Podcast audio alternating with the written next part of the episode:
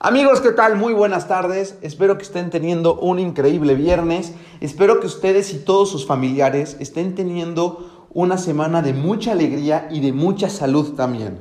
Para el día de hoy vamos a tocar un tema sumamente importante. Es la importancia que tienen los representantes estudiantiles a nivel universitario. Para esta entrevista tenemos a una invitada especial. Ella es una gran y querida amiga. Su nombre es Anaí Zamora. Es la presidenta de la licenciatura en Administración de Empresas y nos va a platicar un poco de cómo ha sido su proceso antes y después de la pandemia. Entonces, sin más preámbulo, vamos directamente a esta increíble entrevista.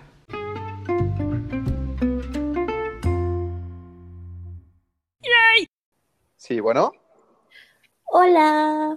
Hey, ¿qué onda? ¿Cómo estás? Muy bien, ¿y tú qué tal?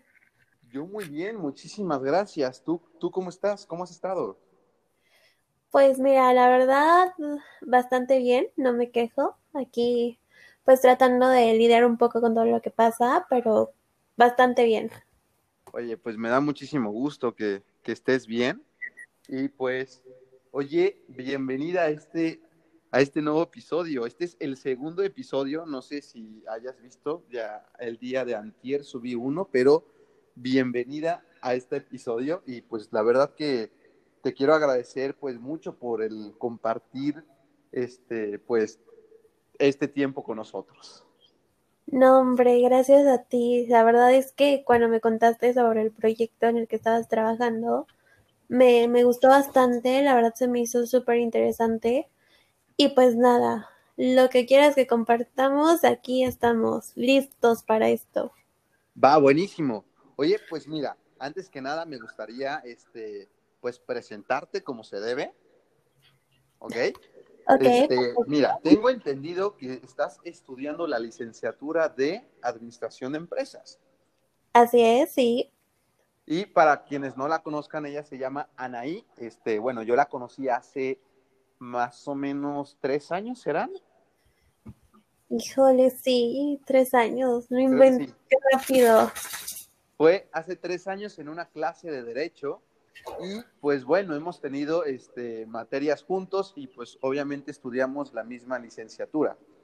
Oye, dime, dime, ¿me querías decir algo? No, iba a decir las veces que me sonsacabas por llegar tarde, pero con café seguro a las clases de ocho. Oye, tú me sigues debiendo cafés, ¿eh? Claro que no, tengo las pruebas de que tú me debes más cafés a mí que yo a ti. Pues después veremos bien, bien eso, pero sé que yo voy a ganar. Oye, pues, a ver, platícanos un poco sobre ti, cómo, cómo te has sentido, por ejemplo, en estos días de, desde en que empezó, perdón, la pandemia, ¿cómo te has sentido en todo?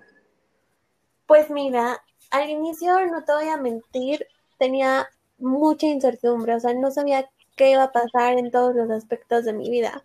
O sea, tú me conoces y sabes que soy una persona que siempre se está moviendo para todos lados, ¿no? O sea, no me puedo quedar quieta ni un solo segundo. Y de pronto cuando dicen pandemia, todo se me vino a la mente y dije, híjole, ¿y ahora qué voy a hacer? ¿Qué va a pasar con esto? ¿Qué va a pasar con lo otro? ¿No? Pero después fue más como decir, ¿sabes qué? Pues lo que tenga que pasar, va a pasar, no se va a poder cambiar mucho, entonces pues paciencia y a darle a lo que venga, ¿no? Entonces, pues ya con ese pensamiento creo que se me ha hecho un poco más fácil sobrellevar todo esto. La verdad es que creo que ha sido un tiempo de cambio para todos. Hemos tenido que modificar mucho las cosas que hacíamos y cómo las hacíamos. Y pues digo, para algunos es más fácil, para otros más difícil, pero ni modo, son, son cosas que no, no puedes cambiar, que no están en tus manos y tienes que aprender a enfrentarlas, no hay de otra. Entonces, pues dándole a todo como se puede y como se tiene que. Pues sí, en ese sentido tienes mucha razón. De hecho, a mí me pasó algo similar. Al momento que escuché acerca de la pandemia, no te voy a mentir, te voy a ser 100% sincero también. Yo la verdad es que tuve miedo ¿Por qué? Porque son, son esas cosas que tú no llegas a controlar. Es decir, si te pasa, pues te pasa. ¿sabes? Entonces tú no puedes decir, oye, ¿sabes qué? No quiero que me dé la pandemia o algo así. Por lo tanto, el hecho de yo no tener el control sobre esto era el más miedo que tenía. Por otra parte, yo lo veía muy lejos, decía, bueno, pues está en China, que llegue a México está difícil, pero en cuestión de semanas empecé a escuchar los casos de Brasil y después de México y la verdad es que dije, pues bueno, ya está aquí, ahora, como tú dices, debes de actuar sobre la marcha, o sea, debes de estar sobre la marcha, ¿no? No te puedes parar y pues si ya está, pues venga, con lo que venga, ¿no? Sí, obvio, ¿no? Y es que, o sea, también fue súper rápido, o sea, de pronto de un día a otro te sacaban de la oficina, te sacaban de la universidad y no sabías qué estaba pasando, no entendías por qué, qué tan grave era, cómo se iba a manejar todo, o sea, fue terrorífico, ¿no? Como que nos dicen es que habían vivido ustedes otra pandemia, ¿no? Hace como 11 años cuando fue lo de la influenza, pero la verdad es que no se parece en nada. O sea, yo me acuerdo todavía un poco y digo, pues sí hay cosas similares, pero la verdad es que no escuchabas tanto que hubiera muertes por, por influenza o que este, no había vacuna todavía, ¿no? O sea, la vacuna salió híjole, súper rápido y la normalidad fue lo mismo, o sea, vacunados todos y listo, pueden regresar. Y ahorita que no hay vacuna, que no hay nada, pues creo que te da más pánico, ¿no? Y pues sí, claro. sí, los medios no ayudan tampoco mucho, ¿no? O sea, a diario estás enfrentándote a una ola de noticias en cualquier medio en el que estés, ya sea que estés en Facebook, en Instagram, este, viendo las noticias, en cualquier cosa, te topas algo nuevo sobre el COVID y dices, Dios, ¿cuándo va a terminar esto? Sí, exacto. A mí me, pasa exactamente lo mismo. Y son varias noticias, noticias, perdón, y es un bombardeo impresionante. Mira, yo en referencia a lo que estabas comentando acerca de la influenza, yo no la viví en México, yo, eh, bueno, yo ni me enteré, supe que había algo en México muy fuerte, obviamente lo supe por mi familia, pero como tal yo, yo no lo viví, yo estaba en Estados Unidos, en Wisconsin, entonces la verdad es primera vez que, que vivo esto, así como la primera vez que viví el terremoto, por ejemplo, y pues bueno, hay que continuar, hay incertidumbre todavía, sí, sí la hay, pero pues no queda de otra, la verdad, no, no te puedes parar por estos casos. Sí, no, la verdad es que digo, entiendo un poco todo lo que vive la gente, ¿no? O sea, el hartazgo, otros que dicen sí, que se siga alargando la cuarentena, mucha gente preocupada por el futuro de sus negocios, gente sin trabajo, o sea, es un caos completo y que en serio ruegas cada día porque se termine, ¿no? Y digo, más allá de las cosas materiales, son un poco la cuestión de las vidas, ¿no? O sea, te juro yo cada vez que veo un hilo en Facebook o en Twitter sobre gente que se ha contagiado del COVID, de familias que han tenido un enfermo, digo, wow, o sea, qué, qué lucha, ¿no? O sea, como que tal vez no lo piensas en el momento que escuchas sobre infectados, pero ya una vez que ves un poco más la realidad, que, estás viendo cómo lo están viviendo las personas, sí te pones a pensar, ¿no? Y sigues sin entender por qué muchas personas siguen estando incrédulas de lo que pasa, ¿no? Que hay muchas personas inconscientes que dicen eso no existe o que siguen haciendo su vida normal cuando la verdad es que el mundo no está en condiciones normales. Sí, claro, eso la verdad es que sí es lamentable pero pues no, creo que no podemos llegar a cambiar la idea de todos, pero mínimo pues sí podemos hablar con las personas que, que están cerca de nosotros o que nos escuchan y tienen las mismas opiniones. Y de hecho, de esto quería hablar acerca, este, bueno, de quería hablar contigo acerca de esto. Mira, este, para mí es un tema muy importante el que quería platicar contigo. Este, bueno, las personas que están escuchando yo creo que probablemente no lo saben. Este, tú, ¿cierto? Puedes repetir, es que se cortó cañón. Ah, que en este momento tú estás como presidenta de administración de empresas. Este, representando este, en representación eh, de estudiantil, ¿no? sí. Entonces, pues, sí. este, me gustaría hablar, por ejemplo, de, de estas cosas que generalmente nosotros eh, no vemos. Todo esto obviamente va relacionado con el COVID, pero pues sí antes hablar, por ejemplo, de las universidades al momento que hacen nuevos proyectos, por así decirlo, todo el behind the scenes que conlleva esto, ¿no? Entonces, me gustaría, por ejemplo, que tú nos pudieras platicar este, un poco acerca de este proceso, esta motivación que te dio para poder estar en donde tú estás y poder hacer que las cosas funcionen dentro de una universidad o como apoyo dentro de una universidad. Ok, pues mira, anteriormente yo ya había participado un poco en esta parte de las sociedades de alumnos en la planilla anterior. La verdad es que no, no hacía mucho porque no estaba como que digamos en un puesto donde se necesitara una involucración total, ¿no? O sea, tú que también eres parte de esto, pues sabes, sabes cómo funciona, ¿no? O sea, lo que hay que hacer y demás, ¿no? Todas las tareas que, que tenemos en el día a día. Porque no es solo ser como una figura ahí simbólica que recibe quejas de alumnos y ya, ¿no? O sea, son, son muchas cosas, ¿no? Que como tú dices, los demás no saben, no conocen. Y la verdad es que yo cuando decidí volverme presidenta tampoco lo sabía. O sea, yo solo sabía que quería hacer un cambio en la universidad y que ese cambio trascendiera, ¿no? Que mi estancia en la universidad no solo hubiera sido la común de alguien que va a tomar clases y recibe su título, ¿no? O sea, yo quería hacer algo más por la universidad porque dije, es hora de hacer un cambio.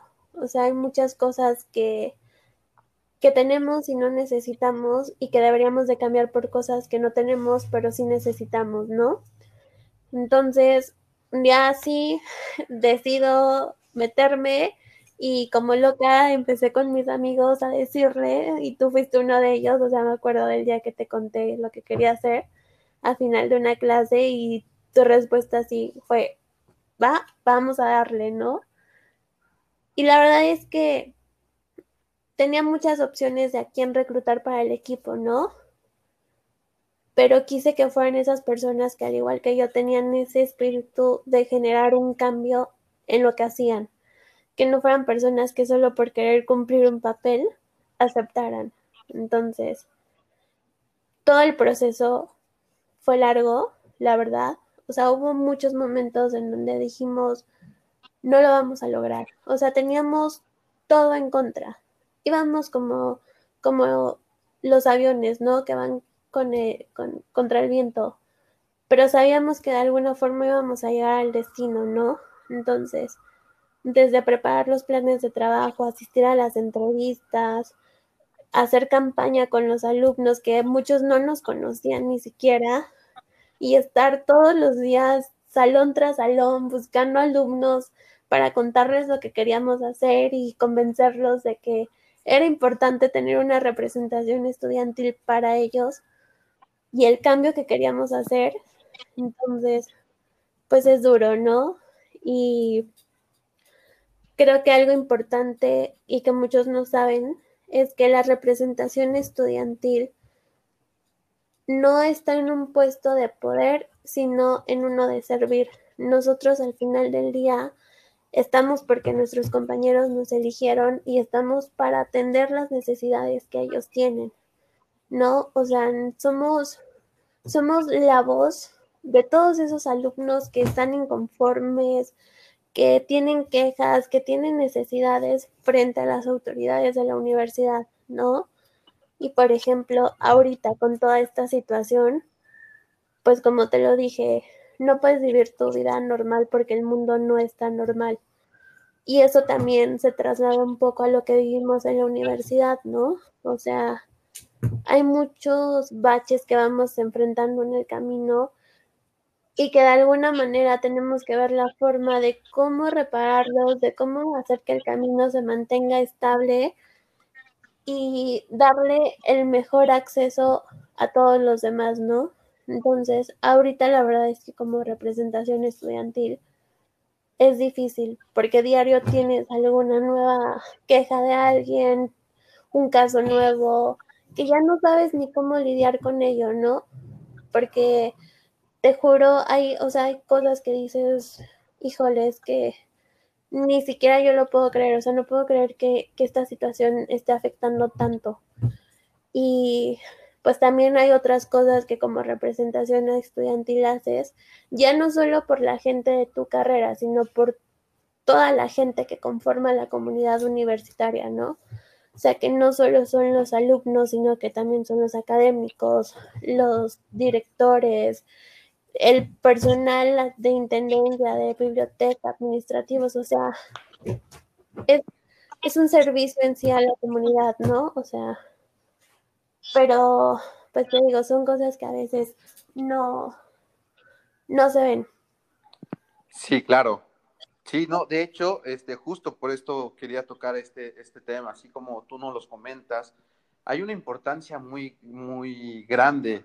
Dejemos este, lo que yo dije al principio, solamente de los proyectos que quieres hacer. Por ejemplo, este, representar a los alumnos, las quejas de los alumnos, el, por ejemplo, cuando un alumno probablemente salga de la carrera, si no tiene un promedio este, para seguir pasando, he visto que muchas veces también este, llegan con nosotros y hablan con nosotros, ¿no? Como que nos ven como este, un, un intermediario. Vaya, seríamos la voz de los alumnos y es sumamente importante, pues, todo ese background que normalmente la gente, como tú dices y como yo digo, no ven. Entonces, la verdad, pues, quería también preguntarte acerca, por ejemplo, bueno, antes que nada me gustaría dividir toda esta parte antes del COVID, por ejemplo, y después del COVID, ¿no? Este, me gustaría escuchar tu opinión, este, en base a cómo tú sentiste, por ejemplo, al momento de entrar a la presidencia o como presidenta, este, ¿cómo tú te sentiste? Los proyectos que tenías en mente, los objetivos de, de Trasciende, que es este, ¿cómo se llama? El, el proyecto que está realizando. Y después de esto, ¿cómo ha cambiado con todo el COVID, ¿no? Porque sé que muchas veces tú tienes en mente algo y de pronto, ¡pum!, hay un gran abismo, estás cayendo y como lo habíamos platicado antes, en esa caída, levantar en ese momento, ¿no? Porque la caída va a seguir, pero tú decides cómo te puedes tratar de levantar y cómo tratar de ir hacia arriba, ¿no? Sí, exacto. Pues mira, antes de esto, cuando, cuando empezó todo esto de entrar a la presidencia, una vez que lo logramos, la verdad es que no visualizábamos tanto lo que significaba ser la representación estudiantil, más allá de, y vaya la redundancia, de ser la representación estudiantil. O sea, hay cosas que se desconocen una vez que entras al puesto y que sobre la marcha te las van diciendo y te juro es como un balde de agua fría porque dices, no sé si voy a poder con tanto trabajo. Por ejemplo, la primera cosa, pues es, uno, ver por la comunicación entre tú como representante y tu coordinación. Después es el día de la comunidad, organizar. Este, después, seleccionar una comisión que, como todos los presidentes de la carrera formamos una, una pequeña familia ahí y nos dividimos en diferentes comisiones de trabajo, que estas comisiones buscan trabajar sobre elementos de la universidad para todo el alumnado. Entonces, aquí ya no importa si eres el presidente de arquitectura, si eres el de administración, si eres el de derecho, no, aquí es trabajar por el bien común de toda la gente de la universidad. Y, por ejemplo, antes del COVID, o sea, era fácil, ¿no? Porque era como de, alguien se acercaba y te preguntaba sobre alguna duda, algún tema que traía y era sencillo porque bastaba con decir, ok, vemos lo que pasa, vemos con quién tenemos que ir y lo solucionamos, ¿no? Y ahora con el COVID son bombardeos increíbles de muchas cosas muy diferentes y que a veces los alumnos piensan que es muy fácil, ¿sabes? Que es presentar una queja y al día siguiente como servicio al cliente tener una solución. Y la realidad es que no, porque dependiendo de la queja y con quién vaya la queja, se vuelven procesos muy largos y muy complicados porque a lo mejor su queja necesita que se pase primero por la coordinación de administración, después por la coordinación de economía, después por la coordinación de idiomas, después por la coordinación de esto, y así se vuelve una bola de nieve gigantesca en donde ya no es el único actor involucrado la representación y el coordinador, sino ya son muchas personas involucradas y que claro, cada persona tiene una agenda diferente, tiene una visión diferente de la solución al problema y que se necesita llegar a un consenso para darle una solución entonces al alumno, ¿no? Entonces, a veces desde el lado del alumno, te lo digo, lo vemos fácil y nos enojamos cuando no sale porque decimos, es que cómo, o sea, si se ve súper sencillo, ¿no? Pero ya una vez detrás de, de bambalinas, las cosas cambian muy cañón, o sea, no te lo llegas a imaginar a veces. Y pues te digo, o sea, ser, ser un representante involucra más cosas que la propia representación. Es, es una carga de trabajo muy fuerte, muy pesada, pero que en serio, una vez que lo estás viviendo, que lo estás sintiendo y que estás viendo cómo los granitos de arena que tú has puesto están empezando a construir el castillo de arena, te da una satisfacción muy grande porque sabes que el castillo de arena, aunque no vaya a ser para ti, se lo estás dejando a muchas personas que lo van a disfrutar y que van a saber qué hacer con él y cómo hacerlo. Entonces es como dejar un pequeño legado, como empezar a construir algo que un día vas a regresar y vas a ver y vas a decir, wow, yo empecé eso y no puedo creer la magnitud que hoy tiene. Oye, pues qué, qué interesantes palabras. Jamás, jamás lo había visto de la forma del castillo de arena. Se me hace, este, pues, muy como humilde, ¿sabes? El decir, estoy haciendo esto para dejárselo a los demás. No importa la carga de trabajo, sino lo que importa es hacer las cosas bien o tratar de hacerlas bien.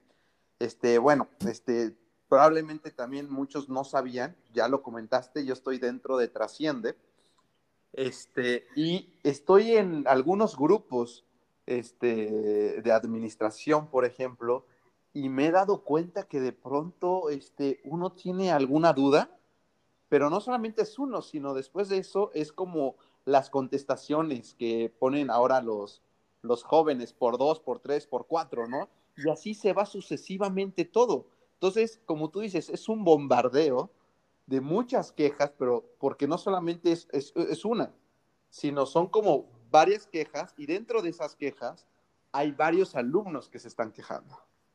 Pero, pues, qué, qué, interesante que lo estés resolviendo, este, así como vayan saliendo las cosas, aunque sea difícil. La determinación que tú tienes y lo que yo he visto es, es impresionante. A mí, la verdad, antes de todo esto, estaba igual que los demás. No tenía la menor idea. Por ejemplo, hablaste de la comunidad, del Día de la Comunidad, ¿no? Este, en estos días, por ejemplo, yo ni iba a la universidad. No me aparecía por ahí. Prefería quedarme a veces en mi casa y todo. Me hablaban de algunas cosas que, que hacían y que hacen otras también este, universidades. Pero hasta este año que me tocó ir en la mañana, que al, final me tuve que ir, ¿no? Me sentía muy mal, pero pude ver todo ese proceso de, oye, a ver, vamos a sacar las cosas, pero también ese, esa importancia, no, no, no, no es, se fue el nombre, pero esa informalidad e importancia que deberían de tener los alumnos, la importancia que deben de tener los alumnos y la informalidad que no deberían de tener al momento de decir que van a estar dentro de este proyecto. Porque de pronto veía, eh, igual en los mensajes de WhatsApp del Día de la Comunidad, que no iban a poder ir o que de pronto no contestaban. Entonces es moverse sobre la marcha, no hay de otra, así como tú dices. Oye, dime, dime, dime. Bueno, o sea, es que es muy importante lo que mencionas, la verdad, porque uno, o sea, ese día lleva una planeación de meses que no te imaginas, o sea, somos 30 personas organizando ese día C en diferentes comisiones y cada comisión conlleva un proceso y un trabajo totalmente diferente al de otra, ¿no? Y aparte, conforme va transcurriendo el tiempo, se van sumando nuevas tareas, ¿no? O sea, por ejemplo, que había días de activación para este día de la comunidad y eso involucraba también otro trabajo adicional, que ya no iba solo dentro de tu comisión, ¿no? Y lo que pasa aquí con todos los representantes estudiantiles y que me da mucho orgullo de decir, esto pasa con nosotros y esto es lo que estamos haciendo, es que aquí no nos vemos como presidentes o como compañeros, sino nos vemos como un equipo y como una familia. Que el día de hoy, si tú estás atorado con algo y yo te puedo ayudar, te voy a ayudar sin necesidad de colgarme una medalla aparte y decir, hey, yo lo ayudé, ¿no? O sea que a veces ni siquiera necesitas decir, me estoy ahogando, necesito ayuda, porque sabes que tienes una mano al lado que te va a apoyar sin, sin ponerte tantos limitantes, ¿no?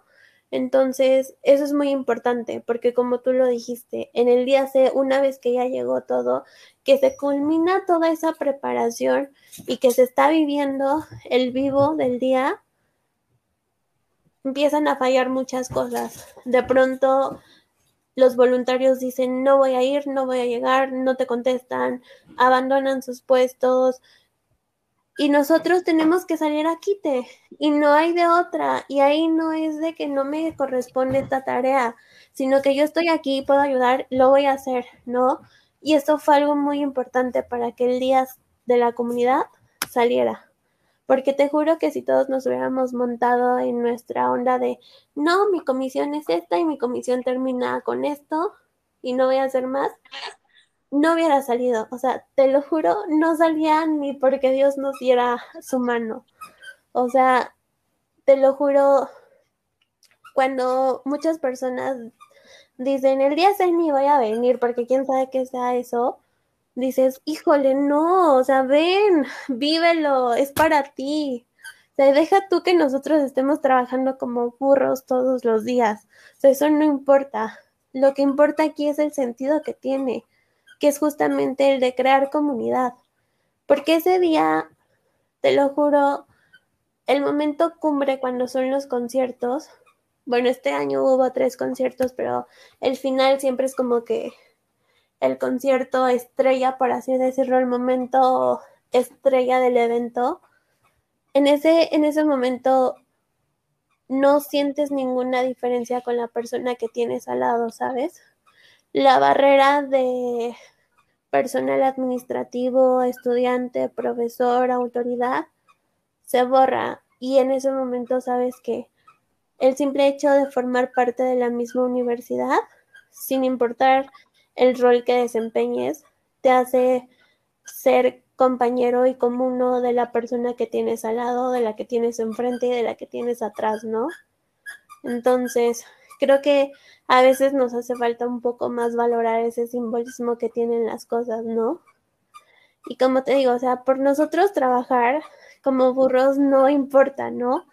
porque al final del día todo lo que hacemos es para los alumnos, para el personal, para las autoridades, o sea, es para todos, ¿no?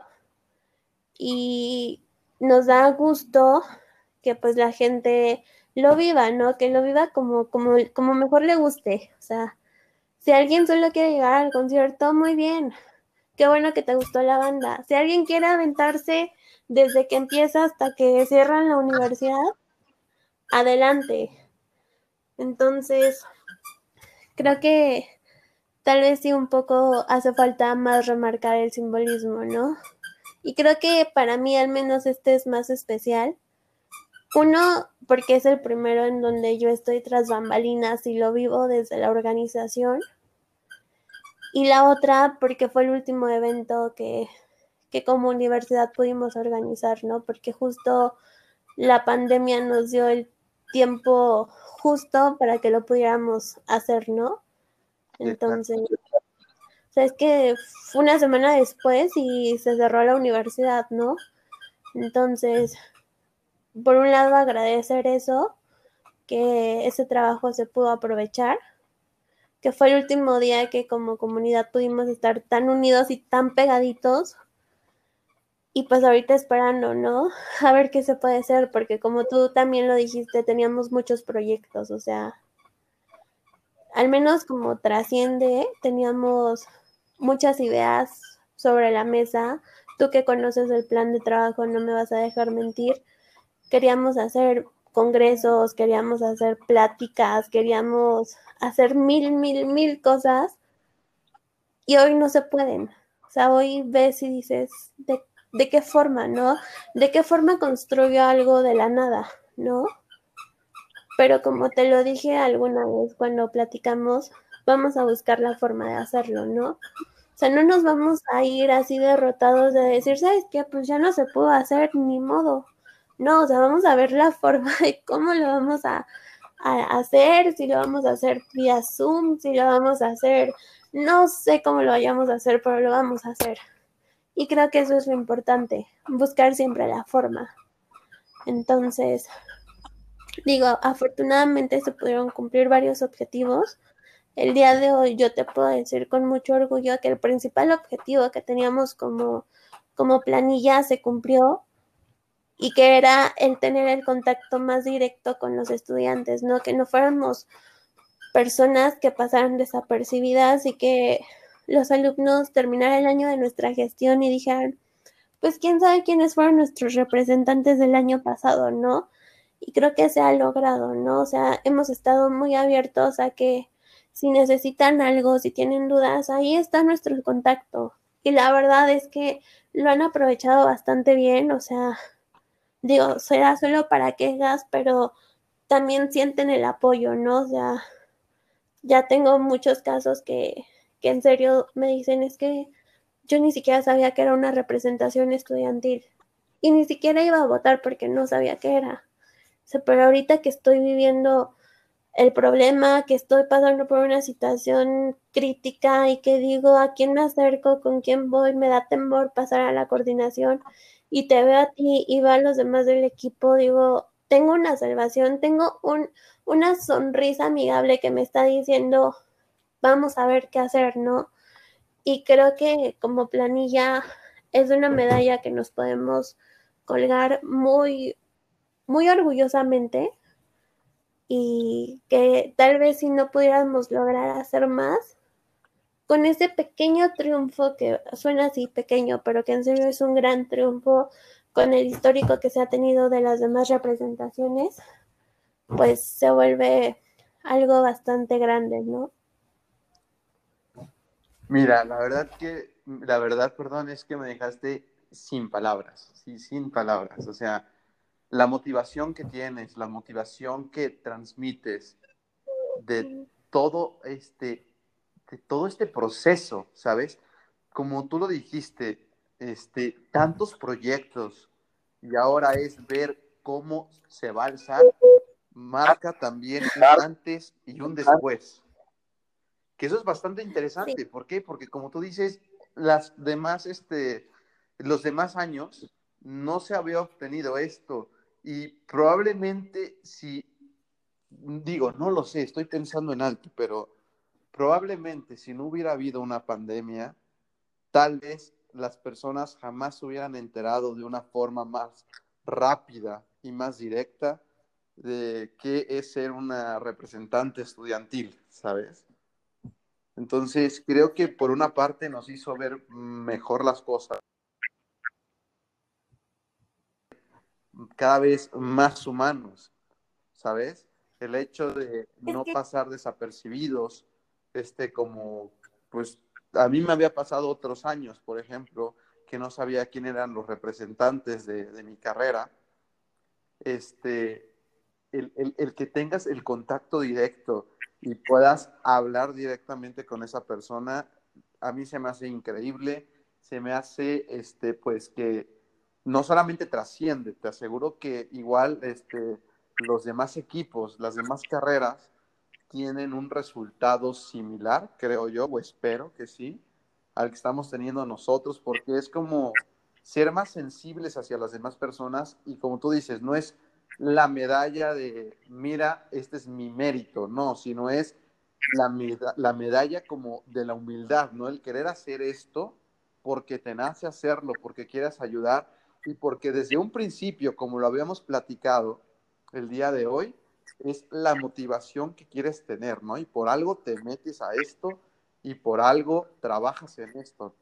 Entonces, te digo, a mí me dejaste ahorita sin palabras con todo lo que nos comentaste, toda la motivación que me estás transmitiendo y pues, como tú dices, no sabemos probablemente cómo lo vayamos a hacer en algún futuro, pero de que se va a hacer, pues se va a hacer, ¿no? Es que justo y me acuerdo mucho de lo que me dijiste alguna vez que te dije, voy a valer, o sea, ya no puedo. Tenía un problema muy fuerte y tú me dijiste, una amiga mía dice, vamos a echarle galleta, ¿no? Y creo que fue algo que se me quedó muy grabado y cada vez que veo algo así digo, vamos a echarle galleta. O sea, no hay otra. Pues sí. Pero sí, o sea, tienes mucha razón y creo que también la pandemia ha servido como un tiempo de retrospección para cada persona, ¿no? El estar encerrado, el estar conviviendo con tu familia o tal vez estar solo, te ha servido de alguna forma para ver todo lo que te has perdido, ¿no? Porque, o sea, tú lo ves, la gente realmente no, no extraña cosas, extraña momentos extraña el poder decir, te veo en la siguiente clase, el vamos a la fuente por un cigarro, el necesito ayuda, necesito un abrazo y sentirlo, ¿sabes? O sea, la gente está valorando más el sentido humano de convivir con las personas y se está dando cuenta de que lo material no, no es algo que llene, ¿sabes? Entonces, creo que al menos a nivel sociedad, esto también nos va a servir un poco para dejar de materializar todo lo que pasa, ¿no? Porque es una sociedad, una sociedad súper materialista que solo se enfoca en tener algo mejor que lo que tiene el otro, ¿no?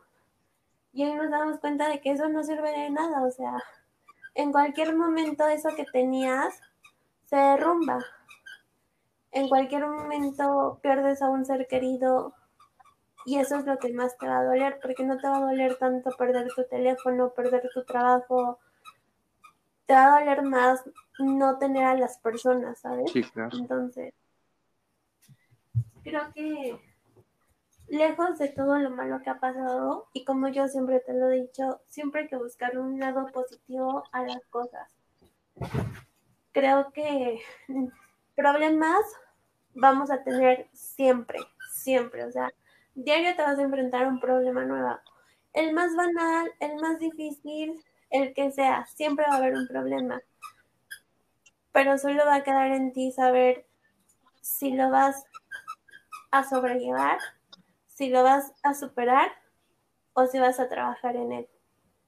Porque así derrotado en el piso no creo que vayas a lograr mucho con tu problema. Entonces, creo que hoy más que nunca es importante replantearse las cosas, ¿no? Ver, por ejemplo, si lo que hemos estado haciendo nos ha hecho felices, si hemos de alguna forma contribuido socialmente, ambientalmente, de la forma que, quieras, ¿no? O sea, retribuirle un poco al mundo. Y, por ejemplo, esto es algo que como igual te comentaba al inicio, como representante también tienes que hacer, ¿no? Porque tienes que construir cosas aparte para toda tu comunidad. Por ejemplo, nosotros que estamos en una comisión de género, igual no pudimos hacer mucho por todo lo que pasó, ¿no? Pero ver un poco que la universidad está tomando ya una postura más a favor de, esta equidad de género, también te llena de orgullo, ¿no? Porque dices, wow, ¿no? O sea, todo lo que ha pasado, o sea, por ejemplo, lo que pasó en el marco del mes de la mujer, jamás había pasado en la universidad, ¿no? Y lejos de todo lo que estaba pasando en el exterior, ¿no? Del paro, de la marcha, demás, o sea, que la universidad empezara a tomar otras nuevas cartas y otras nuevas medidas, fue como un boom en la cara para muchos, ¿no? Y evidentemente para otros fue como lo peor que les pudo haber pasado porque no estaban preparados para que, por ejemplo, se evidenciaran los casos de acoso, de abusos, que vivieran un día sin mujeres, por ejemplo, que justo el día que viven sin mujeres estábamos pues haciendo un homenaje tristemente porque una de nuestras compañeras había sido asesinada. Entonces, digo, fue, fue un golpe bastante fuerte y se pudo haber hecho más, pero se, se atravesó esta pandemia a la mitad y quedaron cosas inconclusas, ¿no? Pero se dio el primer paso hacia el cambio y creo que eso es lo más difícil, ¿no? O sea, abrir una puerta siempre va a ser súper difícil y seguir el camino creo que es algo un tanto más fácil. Sí, claro, tienes toda la razón, la verdad que sí me gustó también mucho la reflexión que, diste y este, conforme a lo demás, por ejemplo, lo de la pared, se me hace que esto va a permitir en algún futuro ser cada vez más abiertos, ¿no? Ser cada vez, este, pues, incluir más. Entonces, la verdad creo que vamos por un buen camino. Yo siempre he dicho que las crisis y bueno, esto no, no lo saqué obviamente de mí, ¿no? Este, pero las crisis siempre son buenas. Si las agarras de la mejor manera, puedes crecer. Va a haber pérdidas económicas, sí, siempre va a haber pérdidas económicas, pero a nivel personal puedes crecer mucho, cada vez te van a ser mejores. ¿Por qué? Porque vas a ser más sensible hacia las demás personas, no vas a agarrar tantos prejuicios, por ejemplo, y cada vez vas a tratar de ayudar más a los demás. Entonces, creo que este es un momento tanto para las universidades, para todo eh, la parte estudiantil, por ejemplo, también hablando de, los maestros, de, la, de las direcciones y de las personas que trabajan dentro de la universidad, que muchas veces no nos damos cuenta, este, pues al regresar, pues mínimo dar, este, pues esas gracias, ¿no? Que generalmente nunca damos y pues el estar este, congruentes con todo lo que está pasando, ¿no? Cada persona, como tú dices, este, lo que más duele es perder a esa, esa persona que está al lado, a ese familiar, ¿no? Entonces, el estar agradecidos con todo eso, el estar agradecidos con lo que tenemos y de seguir adelante, no queda de otra. Así como trasciende va a seguir adelante, así como nosotros individualmente tenemos que salir adelante. Sí, exacto. Y como bien lo dices, o sea, es un poco abrirse a, a, ser más humanos, ¿no? A tener un poco más de noción y conciencia de las cosas. Porque, o sea, bien mencionaste, ¿no? Lo de, lo de esta pared donde se puso el tendedero de denuncias. Al inicio eran, ¿qué? 30 papelitos pegados. Pasaron los días y no solo se llenaron las paredes por ambos lados, sino había en el piso, había mesas puestas llenas de denuncias y creo que esto ayudó a concientizar a la gente de que la violencia de género, seas mujer, seas hombre, se vive en cualquier lado.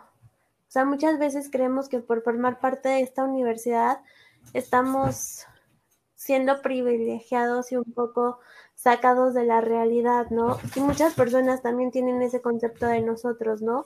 Que porque somos de esta universidad, eh, somos gente que, que no sabe los verdaderos problemas que se viven en el mundo, ¿no? y pues sí, o sea, hay, es, cierto, hay mucha gente que no sabe ni siquiera qué está pasando económicamente, qué está pasando socialmente, política, o sea, hay gente que va así por, por la vida sin saber, ¿no?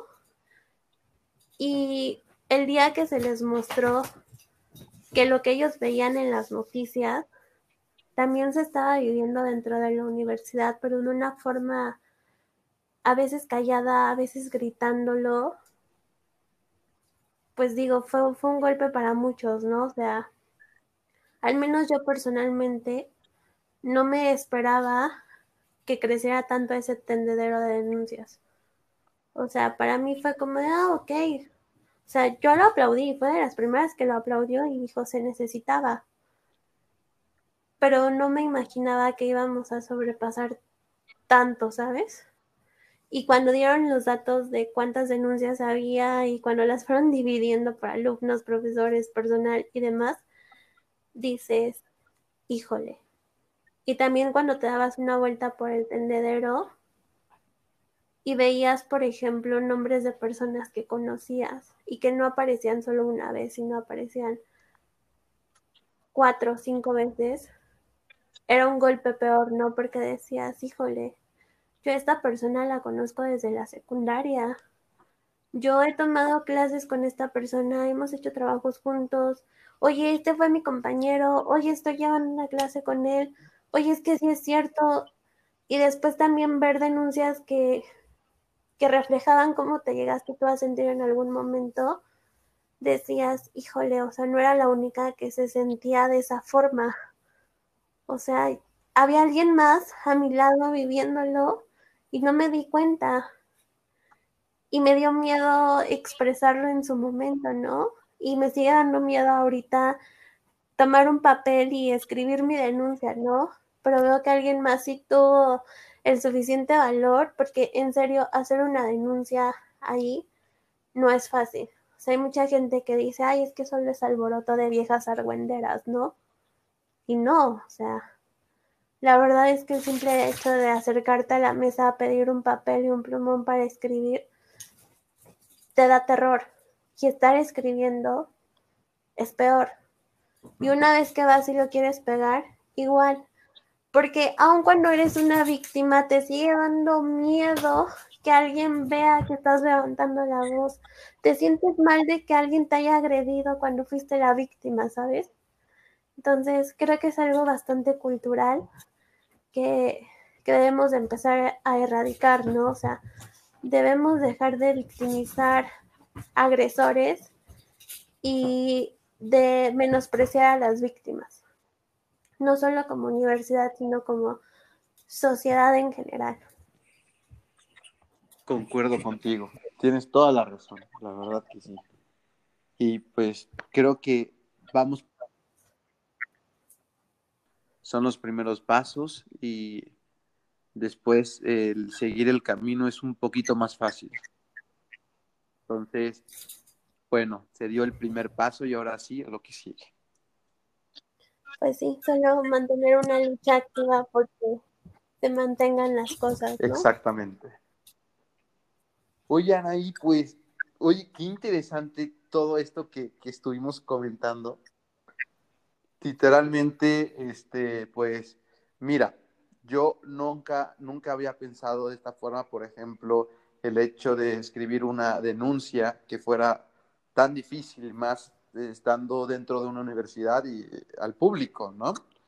Entonces, la verdad que esta plática me ha hecho este, tener un punto de vista diferente en, varios aspectos tanto en el aspecto estudiantil como en el, en el aspecto de inclusión. Y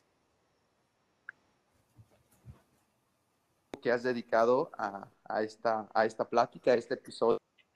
No sé si tú quieras agregar algo más, es que se nos están acabando los minutitos, pero algo que quisieras agregar. Pues mira, lo único que me quedaría por agregar es que a quienes nos escuchen en este capítulo, que creo que tal vez no era un poco lo que habíamos pensado en un inicio, lo que habíamos platicado, pero que se fue dando así, que sean semillas de cambio, ¿sabes? Parece fácil y como que algo que deseas y quieres hacer, pero que la verdad nunca hacemos. Y siempre vamos a tener oportunidad de hacerlo, ¿no? O sea, el cambio mínimo que creas funciona, ¿no? Entonces, la verdad es que uno, aprendamos a valorar lo que tenemos y a decidir qué es lo que nos gusta y qué es lo que no nos gusta de nuestras vidas y comenzar a cambiarlo. Y después comenzar a generar cambios, cambios que, que, que hagan una diferencia en la sociedad en la que vivimos y a la vez en el mundo, ¿no? O sea, así pienses que el hecho de tirar la basura en su lugar es un cambio mínimo, créeme que es un cambio muy grande porque así se empieza, o sea, un día empiezas haciendo una cosa y de pronto ya te volviste alguien muy metido en eso y, apasionado, ¿no? O sea, y también eso me lleva al último, hacer las cosas con pasión y no solo por colgarse medallas, perdón, o sea, es importante entender que cuando uno va a hacer cosas, las hace por un bien y por un servicio, no por una medalla de muy bien, hiciste algo bueno. Y creo que sería todo.